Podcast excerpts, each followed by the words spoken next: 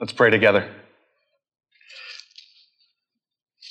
Heavenly Father, we thank you for your word and that your word is uh, available to us, that we can know you by what you have recorded for your people to hear, and that by your word we know Jesus. That we don't only have words from you, we have you from you. And that you have written your word not only in this book, but on our heart so that we might know you through the mediator Christ who has revealed to us the glory of the Father. We thank you this morning that we have this opportunity to look into your word, and we pray that your spirit would work even what it says in this word, that your spirit works, that we would have your ink stain on our hearts. Would ride on us, and that we would see the glory of the Lord because of the gospel that he has worked. Lord, we pray that you would do this in the midst of every heart this morning. We pray this in his name. We pray this in the name of Jesus. Amen. This morning's passage is a passage about ministry. It's about the ministry of the gospel at work in the midst of the life of Corinth through the ministry of the apostle Paul and those who are with him. We're continuing our study this morning together through the letter of Second Corinthians. And this morning, we're going to see the way that God has worked in their midst to authenticate not only the ministry of the Apostle Paul, but the ministry of God in his gospel in their midst. We're going to look at the four paragraphs of this passage this morning. So I hope you'll keep your Bibles open and follow along uh, together as we come to understand this passage and pray that the Lord would work in our midst by it. Uh, in this passage, we begin in the first paragraph by considering ministry commendation. Ministry commendation. This chapter begins with a ministry commendation, a sort of recommendation letter. Uh, in this case, this recommendation is uh, recommendation letter is a self recommendation. Look at verse one with me. Are we beginning to commend ourselves again? Or do we need, as some do, letters of recommendation to you or from you? Now it's interesting. The Apostle Paul says, again. Are we beginning to commend ourselves again? Paul has actually commended himself a number of times already in the book, and he's going to again throughout Second Corinthians. Just consider these three examples in chapter 1, verse 12. For our boast is this, that we have behaved in the world with simplicity and godly sincerity, not by earthly wisdom, but by the grace of God, and supremely so toward you. He's, he's recommending, he's commending himself and those who are ministering with him to them by means of their simplicity and godly sincerity. 2 Corinthians chapter 1, verses 17 and 18. He does so again. Do I make plans according to the flesh, ready to say yes, yes, and no, no at the same time? As surely as God is faithful, our word to you has not been yes and no. He's commending to them the truthfulness of the gospel that he proclaims. In chapter 2, verse 14. But thanks be to God who in Christ always leads us in triumphal procession and through us spreads the fragrance of the knowledge of him everywhere as the Lord leads the apostle Paul and those who are ministering with him from town to town, suffering in each place, but yet proclaiming the gospel of Jesus Christ. God is spreading the fragrance of Christ everywhere, even as they have come to Corinth. Some have suggested that verse 1 should be translated, We are starting to recommend ourselves to you again. It's not a, que- a rhetorical question, but a simple statement. Here we go again, having to prove ourselves to a people that ought to know the faithfulness of the gospel that we have preached among you. Paul had stayed 18 months in Corinth. In Acts chapter 18, it shares a bit about that stay. He, Surely, after 18 months of faithful gospel ministry, the Apostle Paul does not need a recommendation letter. They know him. They don't know about him. They haven't just heard him preach. He's lived among them. He planted that church. He's a sort of father in the faith for them, and his ministry has borne fruit that bears witness to his authority among them. It's almost like he's saying, if you want a letter of recommendation, write it yourselves. You guys could write the best letter that I could have. You know it. You know the ministry that has taken place in your midst. So in verse 2, he says this You yourselves are our letter of recommendation, written on our hearts to be known and read by all. It's something beautiful that's taking place there. It's not just that they are the, the, the recommendation letter because of what has happened in their midst. It's because of what has happened in their midst has been written on the apostles' heart. He loves them. He loves to see what God is doing in their midst. It's like he's saying, We've loved you, and that love is written on our, our hearts, and everybody can see what we have suffered for your sake. Just as we, as we have written the ministry of the gospel on your hearts, the Spirit of the living God has written you on our hearts. Your faith, your transformation in Christ is the testimony and witness of our ministry, the Apostle Paul is saying. And Paul is happy to confess this. He's happy to confess that the ministry has been faithful among them and it's borne fruit among them because their faith is not something that Paul himself has done. This is what gets Paul really excited.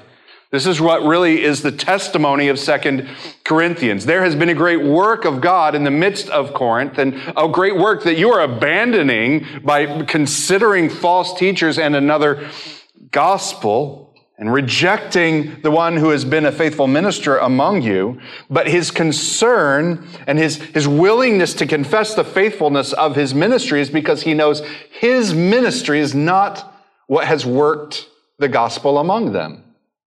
It's the message of the ministry. It is the Spirit Himself that has worked in their hearts. Paul is happy to confess this because their faith is not something that he himself has done, but the Spirit of God has done in them. In fact, this is part of the reason why the Corinthians' faith is a testimony of faithful ministry, because the sort of faith that's worked among the Corinthian church is a faith that is, quote, written not with ink, but with the Spirit of the living God. The faith that has been birthed among the Corinthian church is something that doesn't bear witness to any man because no man could work that work. The work, the ministry, the, the fruit that has truly been borne among them isn't the work of any man or woman. It's the work of God Himself, who is the ink written on human hearts. You see, as we'll see as we work our way through this passage, Paul did not come to Corinth with a new law. He didn't come with a new teaching, with a new obedience, with a new philosophy or a way of living. He didn't come with great rhetoric and a great new idea or strategy for living a better life in Corinth. Paul came with news, news of a Redeemer, and it's the Redeemer himself by his Spirit who has done the work to redeem. When a faithful minister of the gospel labors among a people, he doesn't leave his mark. There's a mark that's left, but ultimately he doesn't leave his mark on the people because the ministry of the gospel is the mark of the Holy Spirit. The only reason the mark of the minister of the gospel might, might leave a mark behind is because the minister of the gospel is shared in the same spirit. And so, if there's a mark among the people that looks like the same as the mark that is upon the minister of the gospel, it's because it's the same gospel who has redeemed both. That is genuine, authentic ministry. I'll tell you one of the things it guards against. It guards against the idea of super apostles, something that he addresses later in the book. The idea that there is this super class of Christian who bear this special mark, right? A, a glory people but no, it's whoever bears the mark of the Spirit bears the mark of Christ. So, what's the most genuine commendation of faithful ministry that the Apostle Paul can think of? That he has spoken eloquently, that he has revealed to them some great glory about himself and proven his worth? No. It's that the ministry looks like the fruit of the faithfulness of the Holy Spirit himself in their midst. There's a twofold application for us in this passage so far. As we receive the word, the ministry of others, we must not be looking for some impressive ministry that comes with great commendations of skill or qualifications of the gospel minister. You know, the Corinthians had been hoodwinked by some impressive, highly recommended false teachers, and they snuck their way in after Paul had left. But genuine ministry that's commended by God is ministry that is simple and sincere. It's simple, unadorned proclamation of the gospel, so that the mark that is left behind is the mark of the gospel at work by the power of the Spirit of God. When you're considering the ministry of others and the mark that they are leaving upon you, look for the mark that looks like the gospel of Jesus Christ. The second implication for us so far is this opens up gospel ministry to us all. It's a powerful mark. It's a powerful implication for us. You don't need a seminary degree, it turns out. You don't have to have church staff experience. You don't have to be rhetorically skilled. Some of you, I've heard you say it. Sometimes I just get my words all mixed up. Man, have you read Paul? like, this stuff is confusing. All right? It sure seems like mixed up words sometime. But what he's driving at is the gospel of Jesus Christ, simple and unadorned. You don't need a seminary degree. You don't need staff experience. You don't have to have all the right words to participate, to partner together in gospel ministry. Your goal is simple. Do I know the gospel of Jesus Christ? And is it my goal to make him known? And am I willing to look like a fool as I do it? You see, that was Paul's gig, is that he was looking like a fool as he was ministering the gospel and he was suffering from town to town, but he was willing. He was willing to look the fool in order to make much of Jesus. And then what you do is you wait. You wait to see the Spirit of God leave his mark on the lives of the people around you. This is the ministry that is commended. Now, in the second paragraph, as we continue to work our way through the passage, we see ministry confidence. Ministry confidence. True gospel ministry is through Christ toward God. Look at it with me, verse 4.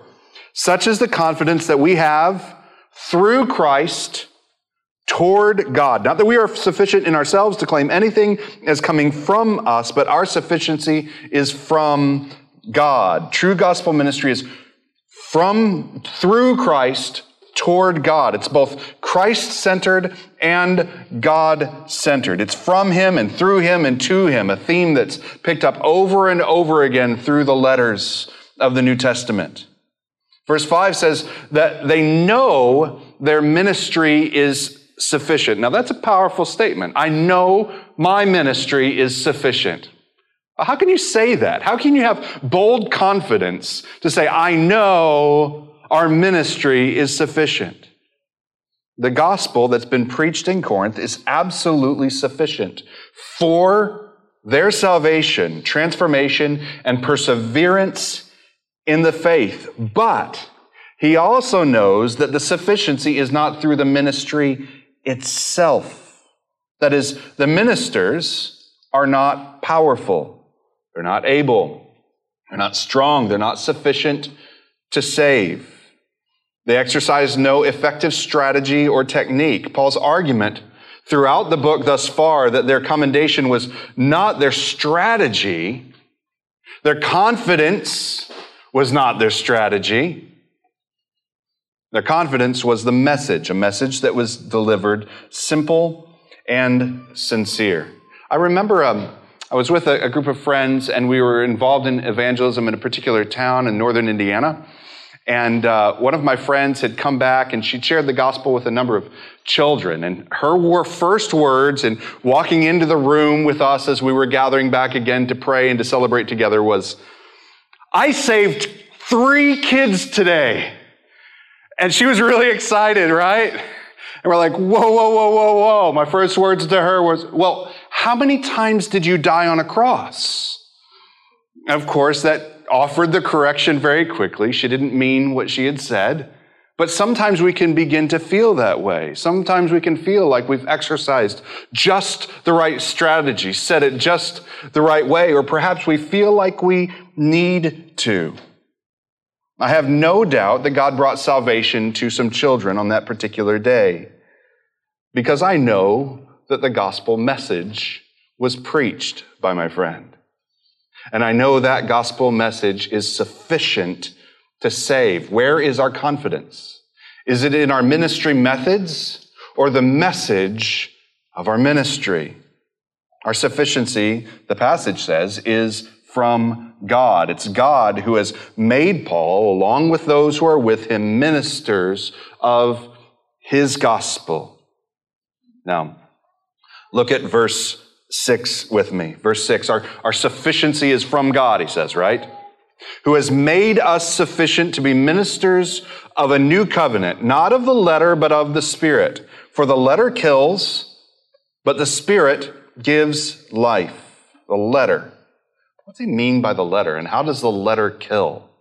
Well, the letter refers to a superficial use of the law for the sake of self righteousness. I say superficial because when you apply just the various things the Bible says that you're supposed to do, you just apply it to the surface, and normally you're picking and choosing, right? Just sort of laying it on top of you to sort of hide behind. And inevitably, that letter, that simple, superficial use of the law, leads to, at best, self righteousness. So Paul contrasts this superficial, self-righteous possession of the law with ministry of the Spirit. That is, not to possess God's law, to sort of cover us with our self-righteousness, but rather by the Spirit to be possessed by God Himself. This is the ministry of the Spirit, not that we do the work of the law in our lives but that the Spirit does the work of grace in our hearts. That's the contrast that's running out through the whole of this passage. Not that we do a work to cover ourselves by self righteousness in a superficial use of the law that the Lord never intends for us to use, but rather that the Spirit of God would work the grace of the gospel in our hearts. So the passage, to be clear, is not Old Testament bad, New Testament good, all right? That's not the message of any of the scriptures. The contrast is between human action and divine action. The message of Paul is not to declare what you must do. The message of the gospel is to declare what Christ has done. This is the ministry of the Spirit to inform and transform our hearts by the work of Jesus Christ. That's why I said earlier, the Apostle Paul didn't show up in Corinth with a great new teaching. He didn't show up with a great new law. This one's a better one, a new yoke to put upon the people. He showed up with a new message, a new message about the Lord and what he has done. Because the law is powerless to make us righteous. How so? I mean, is it because the law was bad? Was it insufficient because it was incomplete in some fashion, not a good law? If God had come up with a better law to give, it would have worked? No. The law shows us the holiness of God, and in that respect, the law is good. But the law is powerless to make us righteous for this reason. Listen, because it requires obedience. You see, the, the law can display the holiness and the splendor and the glory and the character and, and the moral rightness of God, but it requires that we obey. And that's where things break down because we are disobedient. Therefore, the law kills.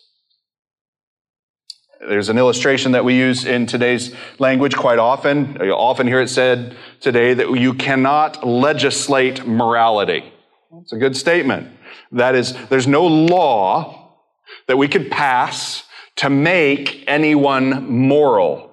Now, we can pass laws to declare what is right and good and true, what ought to be done and what ought not to be done, but the law doesn't make anyone do it. So you cannot legislate righteousness, it turns out. But where the law kills because it requires an obedience that we do not perform, the Spirit gives life. Now, note a word that's in there that's different than anywhere that the Bible speaks of the law. Note that the Spirit gives life. The word give, it implies grace. The law leaves for us a work to do. The law leaves us with a wage to be earned for performance. And as it turns out, the wage that we end up earning for our performance of the law is death because we don't perform it to righteousness. But the Spirit declares the work has been done, and so the gift of God is eternal life through Christ Jesus. Now, I don't want to accidentally assume something here. I don't want to assume the gospel before we move forward. God is holy. And part of the purpose of the law is to reveal the, the beauty, the splendor, the excellence of our God and of his way. If God is holy, to live in his presence and enjoy his glory, we too must be holy. That's how we were created in the garden. Adam and Eve, our first parents, were created in perfection, righteous, walking with God in the garden. But they quickly rejected God's way. They were shaking their fist at God, saying, On my, on my own, I can live. And so God gave them over to their rebellion. He removed them from the garden. He pronounced the curse of death upon them for their sin. This was their wage. Now let's be clear. They'd earned their wage.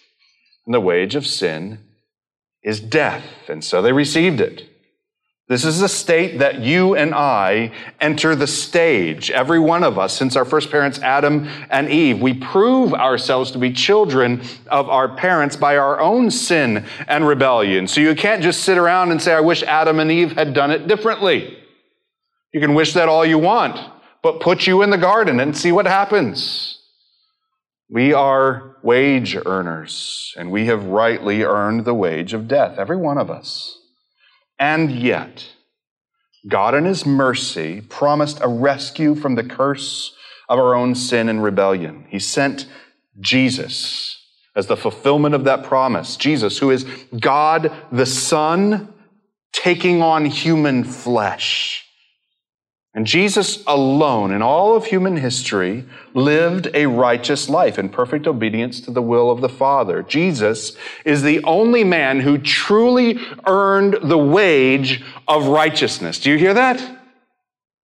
There is a man who has earned a different wage than what you and I have done as it regards the law. We, everyone, have earned death, and he earned righteousness in the flesh.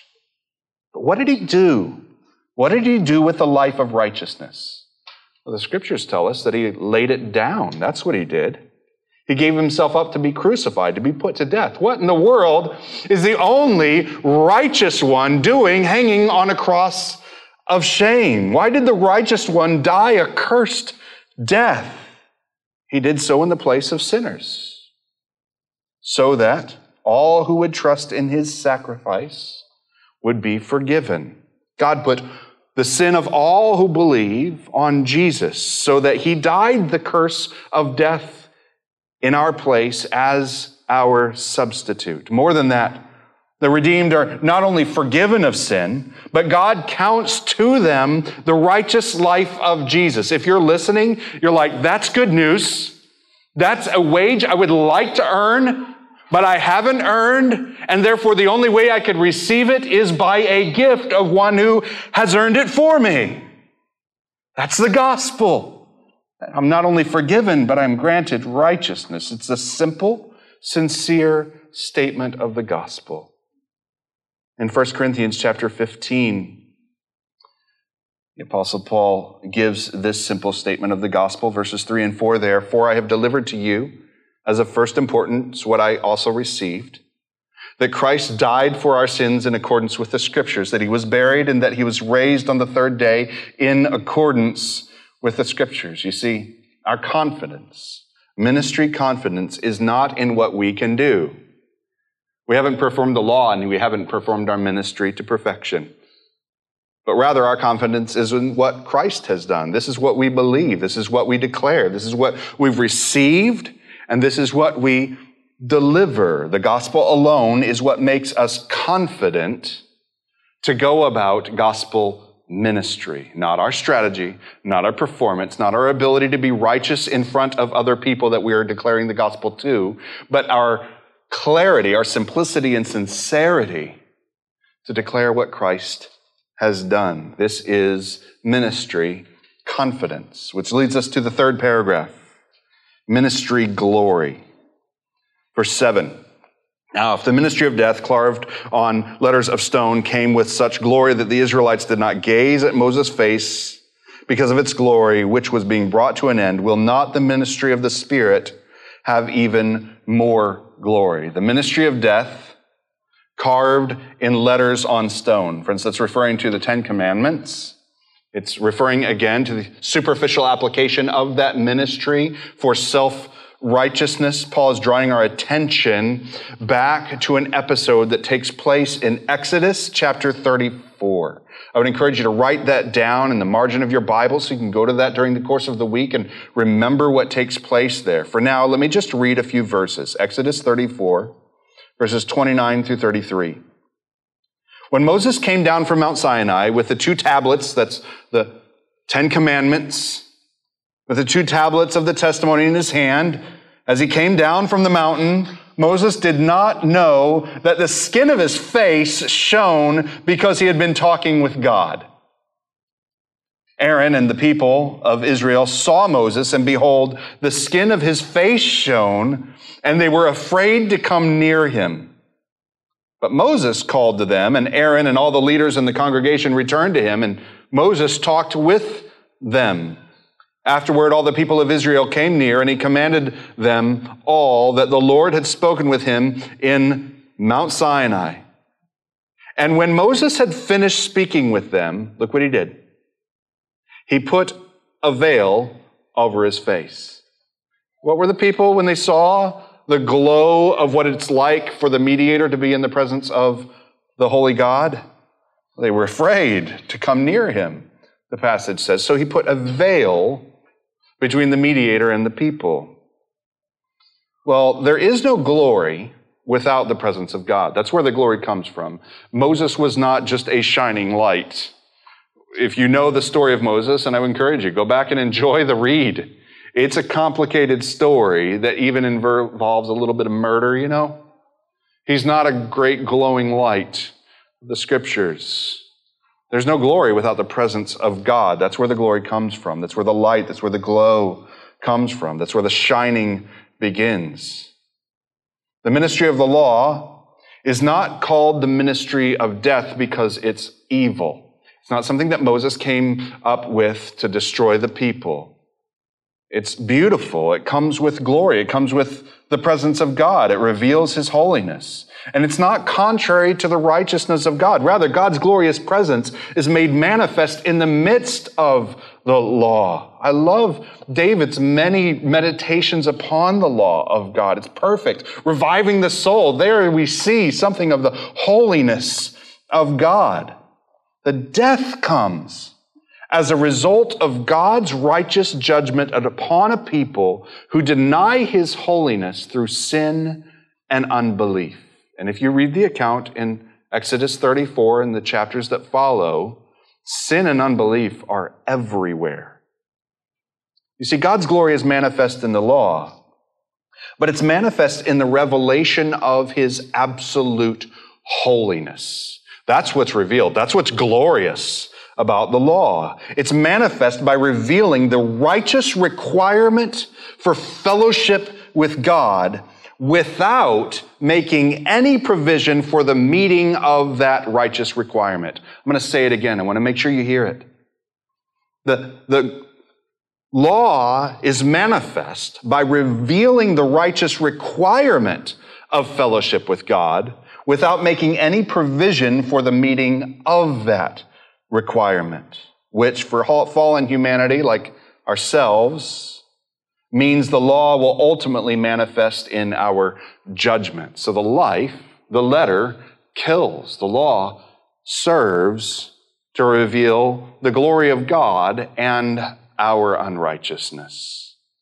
This is the contrast. The ministry of the Spirit does not only reveal the righteous requirement, it reveals the perfect provision by which God Himself has met this requirement in the person and the work of Jesus. Jesus receiving the just punishment for our sin. Jesus granting us His righteousness so that we might be reconciled to God. Look at verse 9 with me. For if there was glory in the ministry of condemnation, there was a revelation of the perfection, the righteous requirement of God. The ministry of righteousness must far exceed it in glory. You see, the law reveals the glory of God, but how much more glorious that Christ has met the righteous requirement so that all who believe in him are made righteous through him. Now you can see how this ministry is through Christ to God. Through Christ toward God. What do we get when we get Jesus? We get reconciliation with the glory of God unveiled. This is why the ministry of the gospel is a ministry of glory. It reveals the means by which we can be brought into the very presence of God and so behold the glory of God. This is why he goes into this last paragraph. Hopefully, we've set the stage, understood the train of the logic so that we can finally understand what is otherwise a confusing paragraph. Beginning in verse 12, it says, Since we have such a hope, what hope? Well, the Spirit of God has revealed glory of God and met the righteous, righteous requirement of the law through Christ toward God. Since we have that hope, we are very bold. Moses covered his face, verse 13 says. Not like Moses, who would put a veil over his face so the Israelites might not gaze at the outcome of what was being brought to an end.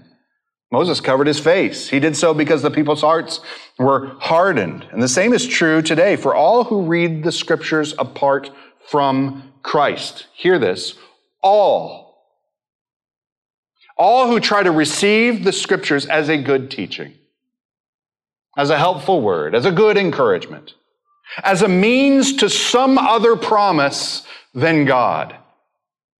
All who read the scriptures apart from Christ, a veil remains. There is no glory of God revealed for them. For without there being some sort of mediation, something or someone to stand between us and God, we would be consumed by the light of His glory. The veil is a sort of barrier, a protection. But while it serves to guard us from being consumed by God's glory, it also cuts us off from enjoyment of God's glory. Is there anything that can be done to lift the veil so we could see the face of God and enjoy the Creator. Verse 14, at the end of that verse, because only through Christ is it taken away. Christ removes the veil, the veil that hides the glory of God. Christ also serves as the mediator between us and God, much like Moses, right? The Lord is the Spirit, the passage says. Therefore, the Spirit of Christ reveals the very glory of the Lord. So freedom, true freedom, is to see the glory of the Lord without the fear of condemnation, with the veil removed. And that is the work of the perfect mediator, Jesus. Moses came with news of the glory of God, even news in the form of a law, with no means to truly be reconciled to God. Jesus comes with news of the glory of God, even shining the very glory of God. And he himself is the means by which we are reconciled. He lifts the veil. This is the work of the perfect mediator. He forgives sin and brings us to God. Having removed the veil, we see God and we are being transformed by his spirit. This is what Paul's telling us. In Exodus 34, Moses was transformed when he beheld the glory of God. He was transformed such that he displayed the very glory of God to the Israelites. Yet, he veiled the glory because of the hardness of their hearts. Today, all of us who have believed have a face to face encounter with God. The first question that we have to ask is there any shining? Does it look like we have been in the presence of the righteous one? Is there any transformative work of the Spirit in our lives? Today, all of us who have believed have a face to face encounter with God. We've seen Jesus through the eyes of faith. We too are changed as we behold God in the face of Christ. Yet, because Christ has removed the veil between God and man, we are bold to display that glory of God. We don't minister with veiled faces. We minister declaring the very glory of God in the face of Jesus Christ. Some of you see where I'm going. We who have seen God are transformed and are being transformed. We put the glory of God on display. So, what is it that we proclaim so boldly? How do we put the glory of God on display? By becoming perfect obeyers? By becoming the, the veneer of self righteousness in our lives, we display the glory of God. Friends, I cannot tell you how many times I've heard people say, I'm going to put God on display, and then what they describe is by being good. Your goodness is going to put the glory of God on display. My goodness, it's nothing. What if what needs to be put on display? Is what we proclaim, what we have believed, and what has given us hope and joy in the midst of the mess of our self righteousness. 2 Corinthians chapter 4 verse 6. You'll notice you don't have to turn in your Bibles to it. It's where Paul's going. It's the next few sentences. 2 Corinthians 4 6. What is put on display? The light of the knowledge of the glory of God in the face of Jesus Christ. What's on display? The glory of God in the face of Jesus Christ. What just a few words earlier he calls the light of the gospel. One commentator says what Paul is contrasting in the big picture here is that type of new covenant ministry of the false teacher and the false ministry in Corinth, who are about what he calls the, the, the ministry of the glowing face. The ministry of the one who has their act together, who glows and displays and, and, and struts their self righteousness, their strength, their, their rhetorical skill, their education, their wealth in front of the people to gather a people not to a, a great message, but to a great messenger, the ministry of the glowing face. But what is being contrasted is that with the ministry of a simple and sincere message of the true glowing face. The minister isn't impressive. The minister doesn't glow in and of himself. The minister bears witness to the light of the glory of God in the face of Jesus Christ. True gospel ministry doesn't put the minister on display, but rather the glory of our ministry must be nothing less than the glory of Christ himself. As George Guthrie says, real Christian ministry is about being transformed by the presence of Christ in a way that you manifest the glory of Christ in the world. How is the glory of Christ made manifest? But by means of the work of his cross. I've said it to you before. I think one of the best ways that you and I can put on display the glory of the cross is not by our self righteousness. If we were righteous in and of ourselves, we don't need a cross. What puts the cross of Jesus Christ on display? Our weakness and our willingness to admit it. I'd argue one of the greatest powerful glories that we can display about Christ is that we are a people in need of repentance, in need of grace. And we put that on display, a people who are willing to admit that we are weak and in need of a Savior. And a people who shine because he's saved. And then a people who live in the light of his glory, who walk as he has shown us to walk, falteringly, constantly receiving his grace and a call to obedience, yes. But a people who have seen the grace of God and shine like it's worked in us. I would offer three implications for us today. Let us participate with confidence in gospel ministry. Us, you and me, together, in our households and in our workplaces and in our neighborhoods. Let's participate in gospel ministry together with confidence. It's not we who work, but Christ at work in us. Later in 2 Corinthians in chapter 5 verse 20 he says, "Therefore we are ambassadors for Christ." God making his appeal through us. We implore you on behalf of Christ, be reconciled to God. That's our simple message. The second implication. Let us rejoice in the ministry of the gospel in our midst. Perhaps one of the things that we can do in the church is ask too often, are we growing? Have any, anybody new come lately? What can we do to be more welcoming in our service and do a better job of assimilation in our strategies? Can we rejoice that the Spirit has left his mark in our midst? Say, oh, the ministry of the gospel is authentic. It works. It's working transformation in the people of God. That is the commendation that we're looking for. We can be thankful that the Spirit of God is leaving his mark upon us, that the gospel of Jesus Christ is informing and transforming God's people. Third implication. Let us remember that through Christ, we behold God's glory. You see, the glory of Christ is he's not only a mediator, he's God. That he doesn't just simply come to us to bring us to God, he comes to us that we might see God in Christ. Here's what that means we never graduate from the gospel.